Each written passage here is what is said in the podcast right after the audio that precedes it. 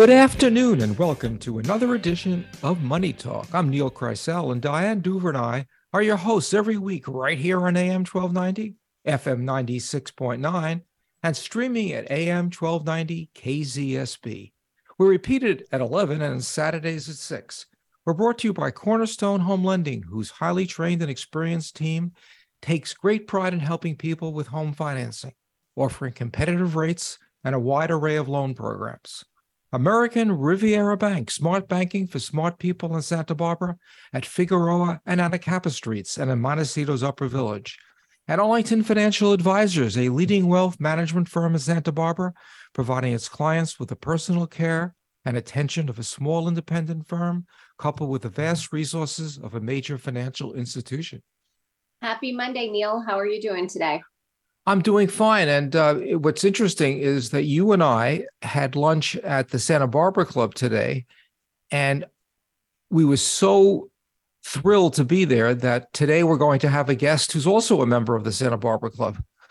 Exactly, we do. We are thrilled to welcome to the show Julie Ann Brown, professor and chair of the business department at Santa Barbara City College as well as an entrepreneur and business owner. Julie Ann, thank you so much for being here with us today. Well, it's an honor to have been included and invited.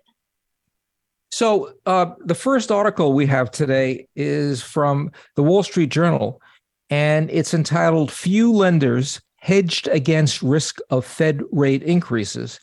And a paper was released this week, uh, an academic paper, uh, that said that only 6% of assets at banks were protected by interest rate swaps, which is a, a, form of insurance against rising, or in some cases, if you bet against it, declining interest rates. Uh, what's even more disturbing is that some banks, for example, SVB, that went out of business, that led the crisis, uh, was hedging about 12% of its portfolio at the beginning of 2021, but only had four tenths of 1% by the end of 2022. And what you have is either a, a, situation in which banks did not think that there was a significant risk to their earnings from rising interest rates, or they just didn't want to spend the money. But one of the things that exacerbated the crisis of uh, lower bond values uh, due to lower bond market values due to rising interest rates is the lack of insurance that banks had taken out. Well, I think in the case of Silicon Valley Bank, the really um, infuriating part of this is that they actually sold off their credit swaps or their insurance um, and created profits in the beginning of this year. And then it just made the whole situation that much worse. And meanwhile, the executives of that bank were, you know, collecting big checks for for bonuses. It's it's a it's a real travesty. And you know i think those executives should have more to answer to than just a new a new great job at a different bank. They they significantly decreased the value of the bank.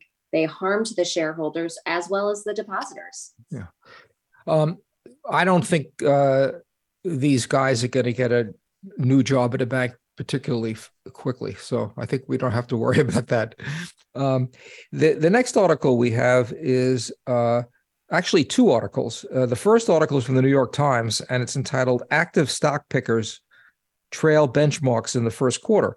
And the article begins by saying only one in three actively managed large, large cap uh, mutual funds beat their benchmarks for the first three months of the year, the worst performance since 2020.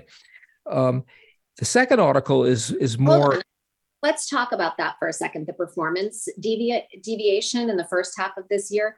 I think a lot of that has to do as many of the active performers did that much better than their passive indexes in 2022 and oftentimes when there's a bounce especially when the bounce is um, really just kept to a small number of companies within the s&p so one of the big large companies in the us you're always going to have active management trailing because the bounce doesn't affect them quite as much. And so I don't actually think that article is an accurate representation of active management. And that's from somebody who I'm agnostic. You know, at our firm, we use both active and passive management. But I do think it's worth noting that active management, whenever there's a bounce, like we saw the sell off of 2022 and have it come back among Apple being a great example, one of the largest components of the S&P 500, you're going to see a slight trail. Yeah, a good point. In fact, the article goes on to say that just three stocks, Apple, Microsoft, and uh, Nvidia, uh, accounted for 50% of the S&P 500's returns during the first quarter of this year. Um, but the second article goes into this in a little more depth and uh, with some historical uh, uh, background. And this is uh, in the Wall Street Journal this weekend, and it says that um, a a study recently released uh, that took a look at returns for 7,800 stock mutual funds from 1991 through 2020. Uh, and they found that only 46% of these funds outperformed the total market over monthly horizons. 39% beat the market over a 12 month period, and 35% over decades long horizons, um, and only 24% for their full history. Um, overall, uh, they found that investors uh, sacrificed a billion, uh, excuse me, one trillion dollars in wealth by investing in in fund run by uh, uh, stock pickers, um, and um, this study took a look at uh, or found that half of all stocks um, generate a po- that less than half of all stocks generate a positive return over their publicly traded life and that only 4.3% of stocks uh, created in the, it, all the net gains in the US between 1926 and 2016. That's a really interesting statistic. 4.3% of stocks accounted for uh, all of the net gains in that 60 uh, year period, 70 year period. Next article. Yes. Interesting thing about that is with actively managed stocks, I'm not sure if you can do it that way because if you think about it, it's an active manager. Usually you're evaluating that person's philosophy. And when there's a change at the top of the management, it gets harder to track it as the same because it's not the same person actually managing it over that full 60 year period. That's longer than most people's professional lives. And so it is it is interesting, but I'm not sure it's an apples to apples comparison. And I am completely with you that people who put their money in a, an index fund and don't touch it usually do better than those trying to, you know, run around and, and, and beat in terms of return. But that analysis to me falls a little flat given just the, the fact that the person doesn't stay the same over that same, same period of time. Yeah, that, that's an excellent point because when you look at mutual fund performance, you don't uh, uh, look at who was actually managing the money. And so, you know, people that jump out of one fund uh, because it didn't do well as their friend at the country clubs fund did, they may be jumping into the fund that just lost their portfolio manager. So yes, you're right. Uh, you're not picking fund managers; you're picking a fund, and the fund itself really is not necessarily the driver between uh, mediocre and, and excellent performance. Uh, the next article was in this Sunday's uh, Wall Street Journal, um, and um, the uh, this article is quite uh, actually funny. It would be funnier if it weren't true, and that is that um, it, a Form D filing is essentially a, a, filing that you can make with the SEC to file for uh, the right to sell an alternative investment, which don't trade in public markets. And as the article points out, it costs $10 to file without any scrutiny whatsoever. Now, the article highlights somebody um, who uh, paid their $10 and uh, disclosed that since February of 2020, this new company um, controlled 30, $344 billion, which is preposterous. Um, they also uh, said that he, this guy named Patton, uh, collected at least $387 million in management fees, but neglected to say that uh, has spent much that the this guy Patton had spent much of the last 50 years, 20 years in and out of the county jails and state prisons. Anyway, the point of this is, and this sort of goes to a larger extent when you're looking at SPACs, um, the idea that anyone can file without scrutiny uh, is something that you really have to be quite uh, an optimist to in- invest in, as you can make any claim you want and no one really takes a look at it. Uh, next article is, I think, kind of humorous. It's called The End of Faking It in Silicon Valley. And it begins by saying, faking it is over. That is the feeling in Silicon Valley, along with uh, some people, uh, that uh, basically it's okay to make all kinds of statements because ultimately things will work out. And if they don't work out, so what?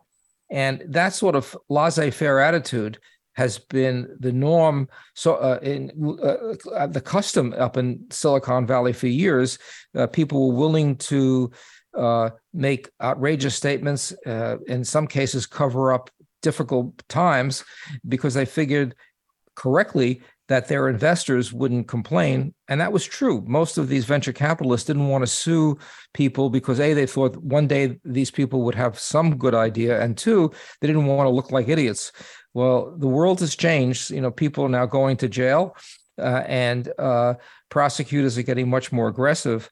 And that combined with some of the bank failures where easy money may not be so easy to get m- means that or at least the article seems to think it means that uh, there will not be such a lack of scrutiny and laissez-faire attitudes towards uh, venture capitalists in the near future. Uh, you're listening to Money Talk on AM 1290 and 96.9, and we'll be right back.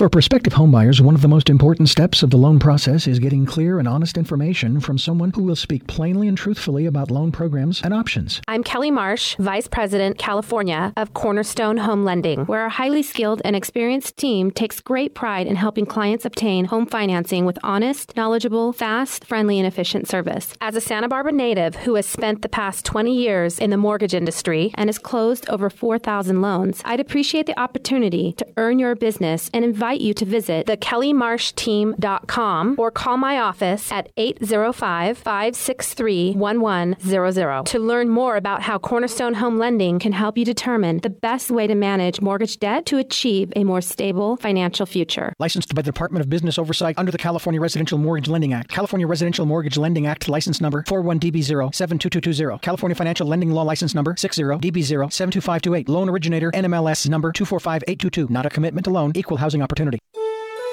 It's a fact. Successful wealth management is built on strategies that focus on the big picture, take a long term view, and establish deep and valued relationships. Hello, I'm Diane Duva, founding partner at Arlington Financial Advisors, Santa Barbara's trusted family guide, empowering you to make more informed and confident decisions. At Arlington Financial Advisors, we bring order and balance to your financial life by monitoring and managing risk so you can focus on your work, family, and enjoying the moment. We are a fully independent firm offering strategic financial planning, estate and tax planning, and private money management. Our plans and portfolios are handcrafted using a rigorous and disciplined approach, supported by a consistent yet highly personalized client experience.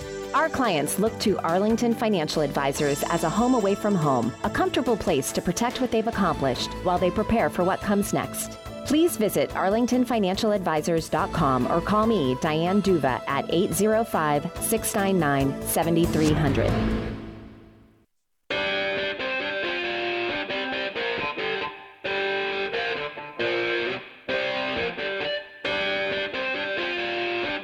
Welcome back to Money Talk, brought to you by Cornerstone Home Lending. Since 1988, a mortgage banker and direct lender that believes in providing in depth loan consulting to its customers in a personalized and honest manner. And we can be reached at 805 564 1290, or you could email us at moneytalk1290 at gmail.com. So if you're just joining us, we're in for you're in for a real treat. We have Julie Ann Brown, professor and chair of the business department at Santa Barbara City College, as well as a business owner. And uh, Julie Ann, thanks so much for being here with us.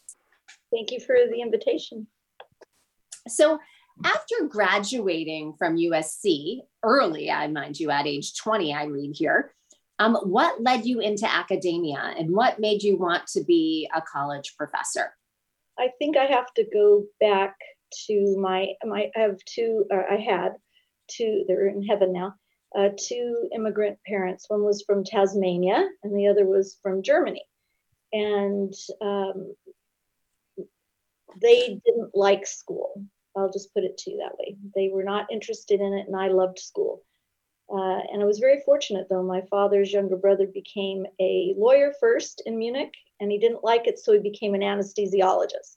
So my dad was always going, he had a better life because he was educated. So that was always in my dad's mind. But my dad was a serial entrepreneur, always had a new idea. He was a car mechanic and he could fix and build anything. So I was always listening to my parents, but I wanted to go to school and it was important to me. And it wasn't until I was in seventh grade I went to Catholic school, and and the nuns were incredible. Um, they I just loved them, so I'd follow them around, and they said, "Well, you should go to college. Are you starting to think about that even before you go um, to high school?" So I was going to, going to go, and I did to an all girls Catholic school. I said, "Well, what's college?" I really didn't understand. So they began to teach me, and I got really excited about the thought of it. And I thought I could save my parents money if I graduated early. So I, I, it was my idea. So I took summer classes. I graduated at 16, and um, I went to Long Beach State my first year, as I couldn't go to SC until my parents felt I was a little bit older. And I just loved college. I just loved school. I, I, I have two masters. I have the equivalent of two bachelors. And uh, one day I thought, well, if I love school so much, I should be on the other side of the podium, or I'll end up as a professional, you know, student. and no one pays you for that, right? no. So that was that was one of the reasons, and also um, I wanted to have a profession. This is before the advent of you know the internet, of course, where you can be an entrepreneur digitally. I wanted a job where I could take my children, my daughters to school, pick them up, have the summers off, have the holidays off. And I felt being a higher, uh, you know, being a college professor would afford me that opportunity. And it did. So, and how did you end up at USC? Now, were you, did you grow up in Germany? I no, I I am a German citizen and an American citizen. I've dual, uh, and I'm an undocumented Australian. They'll require I had lived there two years because I get citizenship through both my parents because they were not Americans at the time of my birth. Um, so no, I grew up in Long Beach, and um, and so Long Beach State was close, and I didn't really. The nuns never talked about community colleges. Shame on them so I didn't even think about going to a community college, which now I know is the best kept secret in education. I could have saved my parents more money. You know, it would have, um, I would have had smaller classes. Long Beach State, there were 43,000 undergraduates. Wow. I went 500 girls in all girls school at 16 to like a small city. And uh, how I chose USC is I was not going to stay there. So I was invited to a party on the sorority and fraternity row. And then I thought, well, this was fun. I wonder what the college looks like. And as I tell my students, um, when you decide to go to university, you have to put your feet on the campus because you'll know if that's for you or not. Uh, as of one variable, anyway, I stepped on the USC campus and it was a love affair, and it's continued to be a love affair since then. So you've had you had many different jobs in your early years from mm-hmm. bank teller waitress actor tour guide. How did those those different experiences inform you about what are the important characteristics of a successful person? Um, i think um, i teach personal development or college success and a part of it is motivation and allowing the creative self to come out and my um, my father said to me, if you fail one class at USC, I don't have the money to have you take it again. and I don't have any money for you to live on campus. So you're going to have to pass all your classes once, and you're going to have to earn enough money for your clothes and everything else. So money motivates, and I don't care what anyone says, it does. I have a theory I developed. There's vocation and occupation.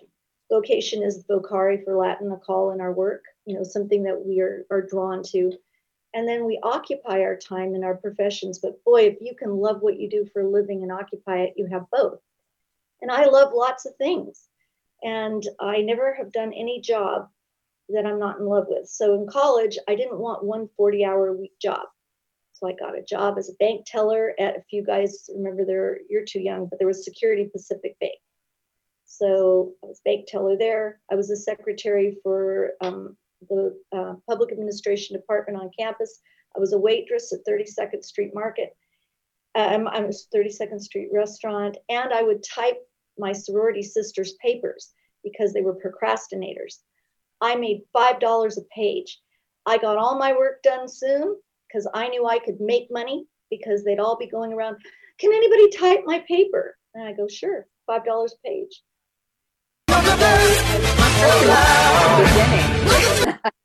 yeah. So now tell us what type of, uh, tell us a little bit about the classes that you teach at City College. Well, okay, so I am I'm the senior marketing professor, and so we have a marketing certificate, which is six classes. We uh, there um, eight classes, six are uh, or what do you call it uh, required, and two can come from different areas. And so a lot of our students get degrees in global studies, communication, engineering.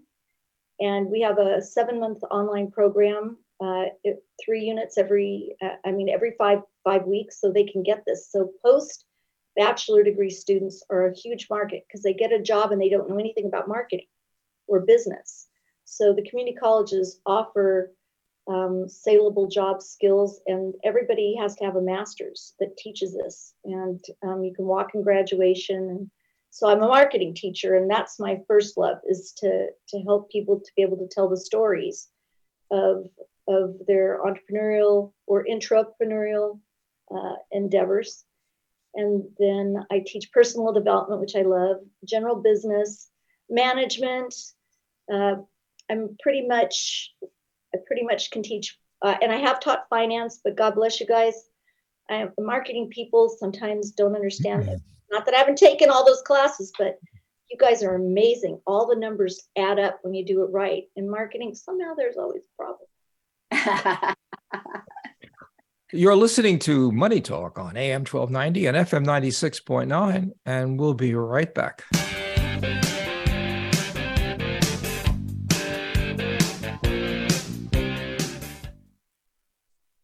American Riviera Bank is actually really good offering the loan to small businesses.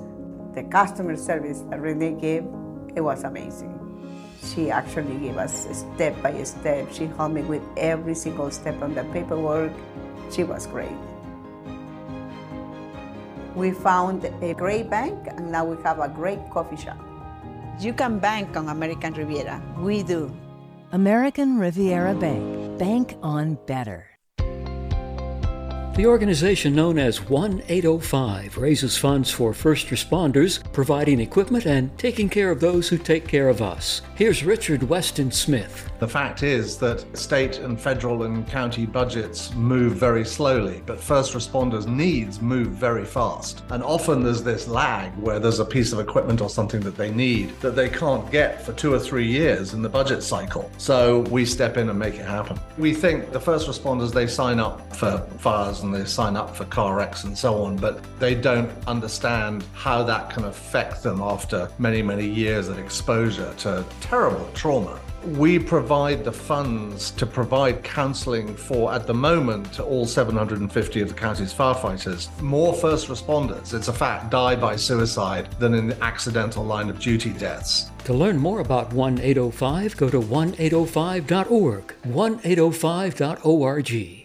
Hi, I'm Laila Ali. I might be undefeated in professional boxing, but there's one problem I can't fight alone childhood hunger. 17 million kids in America struggle with it. That's why the Feeding America nationwide network of food banks gathers surplus food and gets it to hungry kids. Join me in supporting Feeding America and your local food bank at feedingamerica.org. To help solve hunger in your community and to find your local food bank, visit feedingamerica.org. Brought to you by Feeding America and the Ad Council.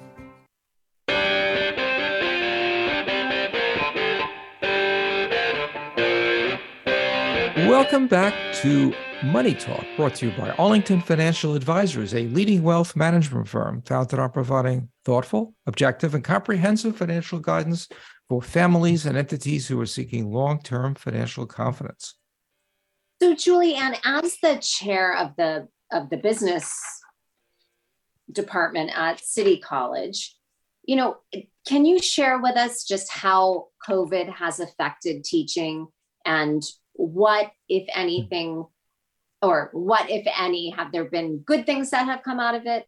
And then also, you know, the the potential negatives that have come out of it? So, one of the things with business, you know, we teach saleable job skills. So, I was mentioning the marketing certificate, we put it fully online 10 years ago. And online education in the community college system was asynchronous. It was meant for working adults that couldn't take classes in a normal time. So the notes were all written uh, the exchanges were were constant, but it was never there was never Zoom. It wasn't synchronous. There wasn't this HyFlex. That was to offer those that worked 40 hours a week off of different schedules a chance to be able to get their prerequisites to go on to another school and they could still earn money or um, at a time that was available. So going online was meant very little for my department at all because every marketing class was online and almost all of uh, our finance classes were all online and so we're international business. What i got to tell you though is faculty that never wanted to teach online thought they found jesus as soon as they got online. They decided zoom was zoom was the answer. They all now think that you know this is the best thing.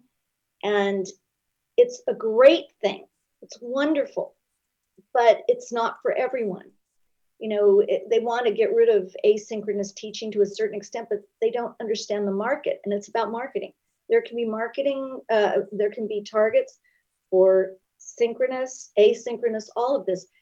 Online education is is really now a, a smorgasbord uh, and i think the fact they all think it's one right way is confusing for, for the poor students soon you're going to look in our calendar uh, in our schedule of classes asynchronous HyFlex i'm, So- I'm confused Julie Ann, will you define those for us? Because you know, before COVID, if I didn't have small kids, that I had to figure out what the what the teachers were talking about, synchronous, asynchronous, what it all actually means in layman's terms.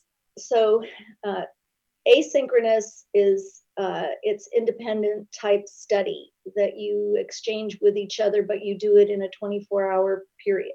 You can go online anytime and do it.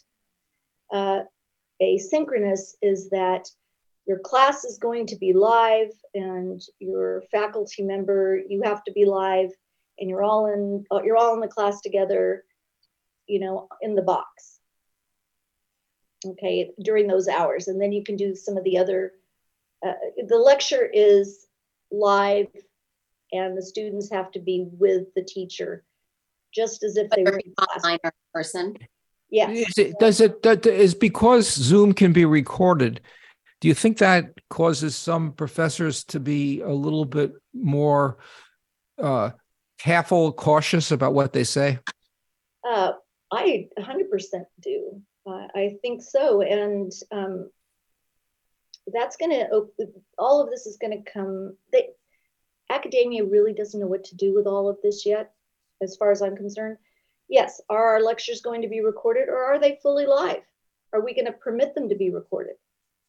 HyFlex is where, if I get this right, everybody's in the classroom and your teacher's lecturing, but if you can't be there, you can you can come in from your computer.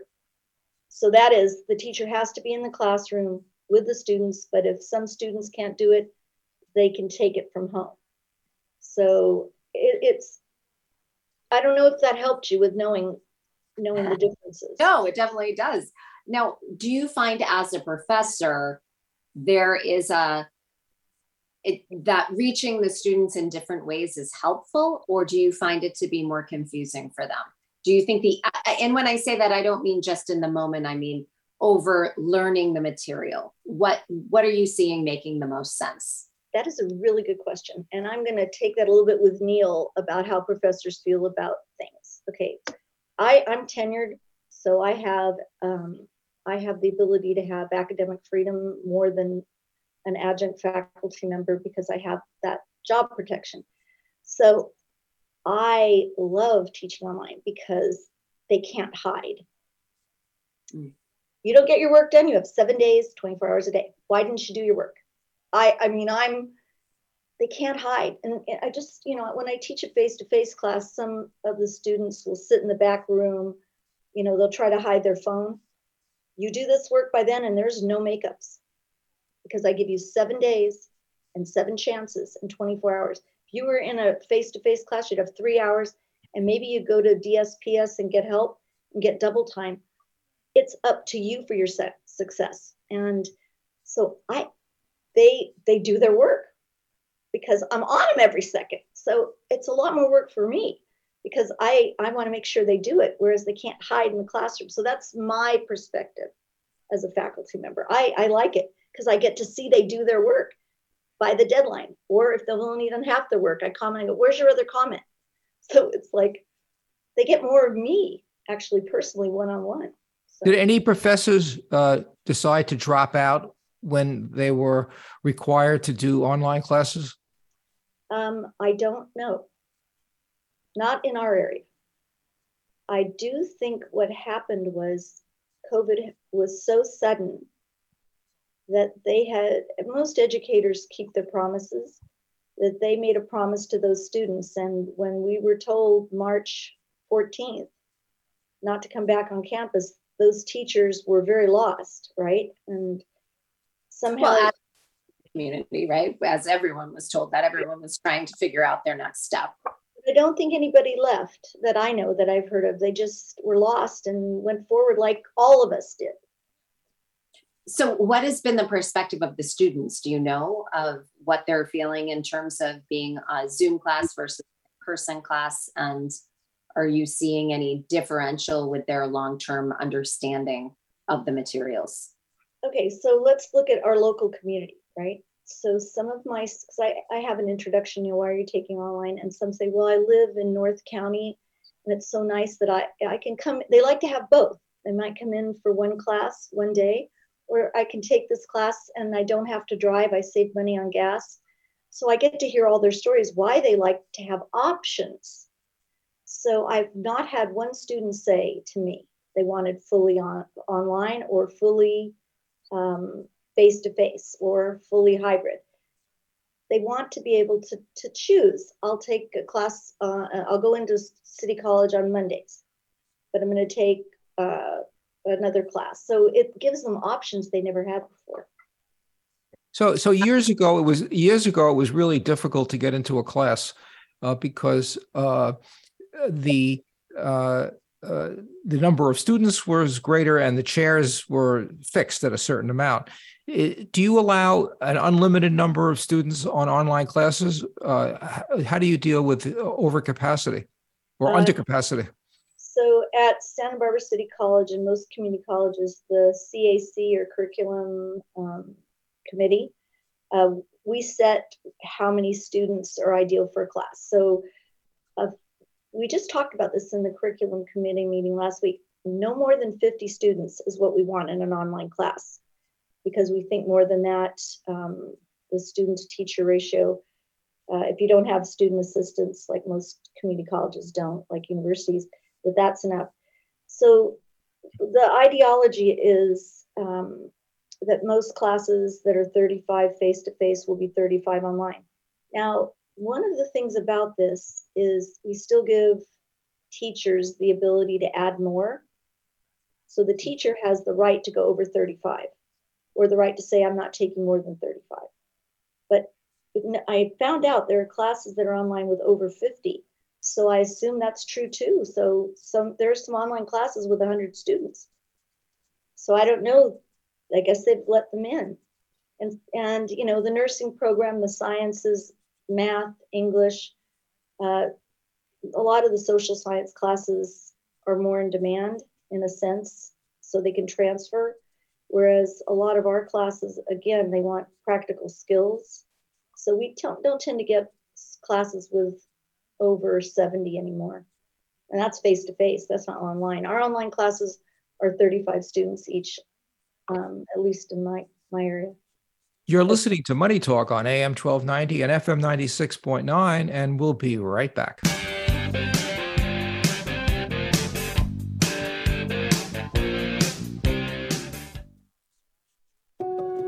The Friendship Center offers an adult daycare program that provides social contact, engaging activities, and a sense of community for our senior citizens. Here's Heidi Holly. It gives me such pleasure to see the activities and the seniors engaged with their peers. And I think that's what's really important about our program is that socialization. Friendship Center offers an adult day program Monday through Friday for our maturing adults. We are the alternative to being placed in a long-term care facility. The majority of our people who have some memory challenges like Alzheimer's and dementia and other health conditions conditions. We're located in Montecito across the street from beautiful All Saints Episcopal Church. Our phone number is 805 969 0859 or go onto our website at friendshipcentersb.org. We are a happy place. Excuse me. I know you have a nine o'clock, so I'll keep this short. I'm the business suit in the back of your closet. You wore me nearly every day before your office went, quote, casual. I used to be the CEO of your closet. Now I'm just that one intern no one ever talks to. I always thought you'd circle back with me, get granular, keep me in the pipeline. But nada, nothing. Don't you remember the McKittrick presentation? You spilled coffee on me and I still looked amazing during the breakout talkback Q&A. So, I think it's time for me to move on. I've got a great resume and I absolutely crush it in interviews, okay? Let's make this a clean break. Shift the paradigm. The only thing I ask is that you think outside the box here and do this. Take me to Goodwill, where I can really make a difference. Your donations to Goodwill create new jobs, training programs, and education assistance for people in your community. To find your nearest donation center, go to goodwill.org. Donate stuff, create jobs. A message from Goodwill and the Ad Council.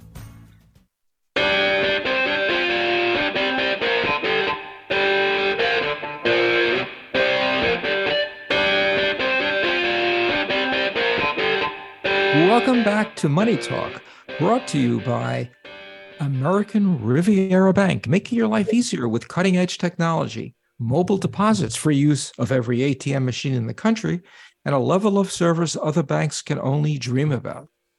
And if you're just joining us, we have Julie Ann Brown, the chair of the economic or the business department. Sorry, I want to say economics business department at Santa Barbara City College. And so on the break, we were just talking about, you know, what are kind of the unintended positive consequences of COVID? Uh, and we were talking about parking. And so, Julie Ann, you were saying that, you know, where parking used to be so impacted at City College, it has actually the online or hybrid or flex or whatever we're calling it, um, the choices have made parking more readily available. And so, you had a bit of a prediction. Do you want to share it on air? So, I uh, I know a lot of faculty really do miss face to face. And I, I believe that kids that are starting junior high now, they had to go through COVID with elementary school, but but the younger we are, the more adaptable we can be. But once they get to be face to face in junior high with their friends and they get all that, and then they go to high school, I think they're going to want face to face. I, I think we're always going to have an option because we want to serve different the needs of different working adults uh, that you know start college but i do think people will go back to the traditional because they miss the social aspects mm-hmm. the clubs and and the ones that are here they're actively involved in clubs uh, and what's interesting there's i go around campus and students that couldn't find a place to study before because we were impacted then they find little cubbies and they're there studying. So there's more room for study and they have their computers and maybe they're doing their classwork if it's asynchronous too. Right. And so you had mentioned that you do primarily the marketing for the for the for your department. And so marketing, you know, when I hear that, I think, gosh, it's changed dramatically with Instagram and Facebook and all the social Pinterest, whatever you're on. How does that impact your teaching? And does City College offer programs that help you learn how to, you know, post and, and be a marketer online as well as in the traditional sense? In some of the computer-based classes, they'll have, um, or computer application, they'll have a class on on one unit on how to work the social media ones. In the marketing department, we have social media marketing. We have online and mobile media. Uh, there isn't one class that doesn't talk about social media because it's a marketer's dream. It's a marketer's dream because every product that you may want, now you can find it, however old that product is. Distribution is the best piece, I think, of that social media. Oh, you know, all of a sudden you can find anything, you can talk to anyone. Uh, that's great. Um, promotion, you know, this Instagram and what they pay people, YouTube it, it has really given marketing as a whole, social media marketing, a, a higher status because we serve our customers where they are and we can find them. Absolutely. And so, besides teaching, you're also the owner of Santa Barbara Ghost Tours. Tell us about that. It just sounds fun and brings a smile to my face. well, um, I was a tour guide on the Queen Mary, one of my jobs I had in the summer and on the weekends and I lived at home and before I went to SC. And I felt the Queen Mary was haunted. Uh, so I'm a collector of stories. So when I worked in a little store the first summer, I talked to people and I said, Do you have any ghost stories? And the guards told me stories. And when I got to be a tour guide, um, I learned more stories. And so when my customers were bored, I would tell Queen Mary ghost stories. And I got written up twice. Julie, you're not, you're supposed to say how aft steering works talk about the Pistons. I said, my poor guests are bored. So then I left, and Disney um, came into Long Beach and wanted to start the first Disney Marine theme park. So they leased the Queen Mary for three years, and they put in the ghost tours, Queen Mary ghost tours, and they used many of my stories. And so I've been a docent at the mission for five years, and some of the priests and brothers have, and older guides told me the funnest stories from the mission. And then I was thinking I would like to, um, I love Santa Barbara history, and I wondered if there were any ghosts in Santa Barbara. So I spent nine months, and I found out that uh, during the area, uh, dur- during the 1925, er, before the 1925 earthquake, our town, other than the beach, was kind of the Wild West. And then Miss Chase um, brought in the Hoffmanns prior, a little bit prior to the earthquake, to have buildings built to protect older buildings. And then when the earthquake came, she got a law passed. Anything destroyed had to be built in Spanish colonial revival. So that was 75% downtown. Well, our happy ghosts come from heaven, and you know, I don't summon the dead or anything. They come back and go, "Wow, this is so much better. We loved it before, but now we really do." So just downtown is the city of friendly ghosts, and I have so many stories, and it's locals over five years first they come and they want to see what it was like and then they started sharing stories and then i have tons of stuff happen on tours and mm, i never i didn't have my own ghost story until i was like 27 i'm just a collector or i thought i was. But um, now i'm i'm amazed with all our sweet visiting souls. So when you think tours if i were if for our listeners what does that mean? Like i always think oh let's do a ghost tour around halloween right? It's in the it's in the theme. But what actually are your tours? Help us understand that more clearly so i have two uh, two types of tours i have like 157 stories so there is no way anyone's going to get all of them so i i choose my favorites and i have a wine tour which is great paranormal pairing so at five o'clock we go to one of the wineries I belong to down in the Enchanted Zone. That's the Presidio district. We have wine and we tell ghost stories and have wine tasting. Then at six o'clock, I give them an hour and a half ghost walk. So all the areas where I have heard ghost stories or my guests have experienced something, we stop and I tell the story. So it's that's the wine tasting one, the paranormal pairing. Wine pairing with paranormal stories. And then the ghost walk. And then the other one is an hour and a half to two hours, really. They're all about two hours. And um, then I take them, you know, to the places and tell them the stories again. But what it is, it's the history and the mystery. I'd only gone on one ghost tour in my life, and that was in Edinburgh, Scotland, and that was 15 years ago. So this is organic for me, having been a docent at the mission and a tour guide on the Queen Mary and a professor. I'm a storyteller. So um, I just tell them, oh, we all know Miss Chase. Everyone knows Jin Chow. All of history is Santa Barbara, Chief Nolly. You know, all of these wonderful figures of our, our rich and vibrant four eras come to life. And my guests sometimes know more about Santa Barbara when they leave than people that have lived here for a while. How many people do you take on one tour? It depends. Um, I this is the hardest business in the world to get people to work for. I just want you to know I've tried. Uh, it, it's if you want to be an entertainer and just memorize something that won't work for me. You have to have some kind of awe. So I do the tours when I'm available, and based on my availability, the numbers are there. So, for example, uh, this weekend I had seven people on a paranormal pairing and then seven people on the regular tour. And then I had this gentleman called me up yesterday and he goes, oh, I'm gonna I'm gonna surprise my wife with a ghost tour, but I want to pay 125 for your private one. I don't want anyone but you.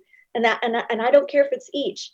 I said, well, we're gonna go to the pickle room and I'm gonna buy you a drink for each of you because that is a little bit more than you need to pay. So it's just it's a love affair maybe i'm not the best businesswoman but i'm trying i just have so much fun mm-hmm. but it is profitable i mean I, you're, you're listening you're listening to money talk on am 1290 and fm 96.9 and we'll be right back with our final segment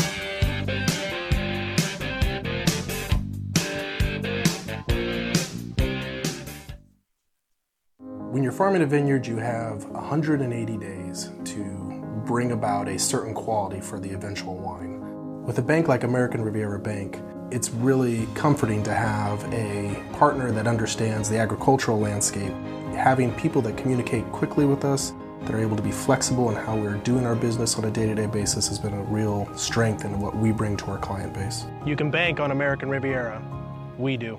American Riviera Bank. Bank on better. For prospective homebuyers, one of the most important steps of the loan process is getting clear and honest information from someone who will speak plainly and truthfully about loan programs and options. I'm Kelly Marsh, Vice President, California of Cornerstone Home Lending, where our highly skilled and experienced team takes great pride in helping clients obtain home financing with honest, knowledgeable, fast, friendly, and efficient service. As a Santa Barbara native who has spent the past 20 years in the mortgage industry and has closed over 4,000 loans, I'd appreciate the opportunity to earn your business and invite invite you to visit thekellymarshteam.com or call my office at 805 563 1100 to learn more about how Cornerstone Home Lending can help you determine the best way to manage mortgage debt to achieve a more stable financial future. Licensed by the Department of Business Oversight under the California Residential Mortgage Lending Act. California Residential Mortgage Lending Act license number 41DB0722220. California Financial Lending Law license number 60DB072528. Loan originator NMLS number 245822. Not a commitment to loan. Equal housing opportunity opportunity. The first professional fire department in America was established this month in 1853 in Cincinnati, Ohio. Members of the company received $60 per year, with lieutenants earning 100 and captains 150. Today, while trained volunteer companies perform much firefighting, there are some 66,000 professional firefighters nationwide. Their median annual pay is about $42,000 per year. Profile America is a public service of the U.S. Census Bureau.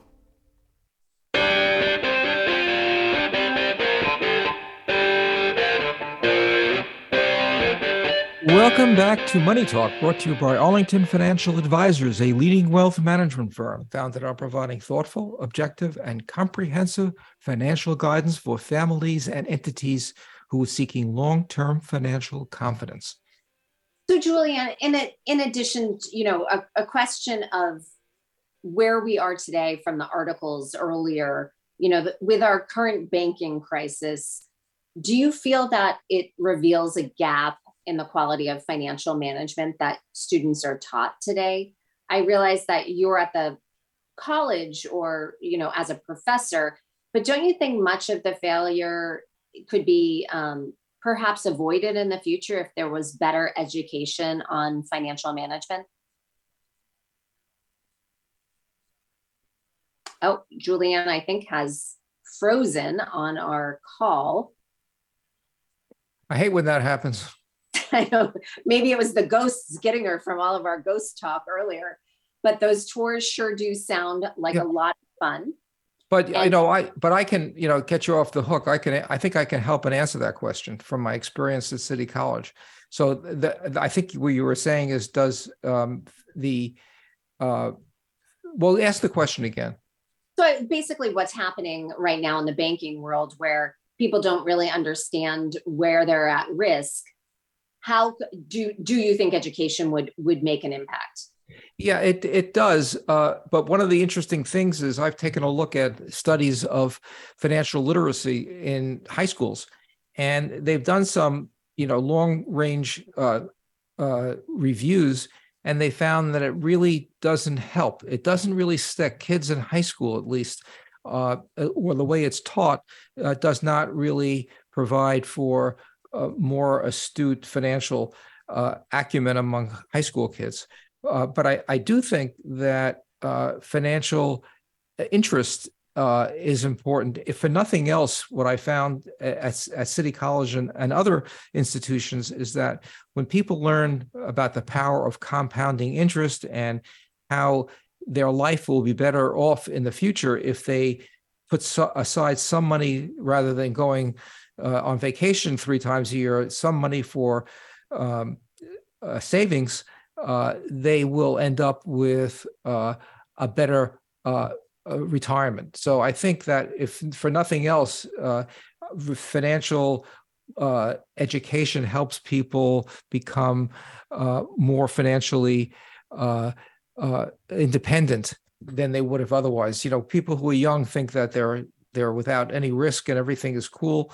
Well, you know, financial analysis tends to uh, result in financial learning tends to result in people being a little bit more careful with their money absolutely and and the same in mind compounding interest is so powerful that when you when you illustrate it out to people you can't help but to want to be a part of that yeah. well, it's so funny because when i uh, have tried to teach uh, financial uh, planning to high school kids I, I would say if you if you didn't have a starbucks every day uh, and you invested that money at 5%, how much would you end up with when you were uh, 65 years old? They're shocked uh, how much. Anyway, uh, Julie is back long enough to say goodbye. Uh, we lost Julie's connection. It, uh, it's too bad, but we'll have to have you on again. Thank you so much, Julie, for being a guest. You were terrific. And thank you all for listening. You've been listening to Money Talk, and we'll see you all next week.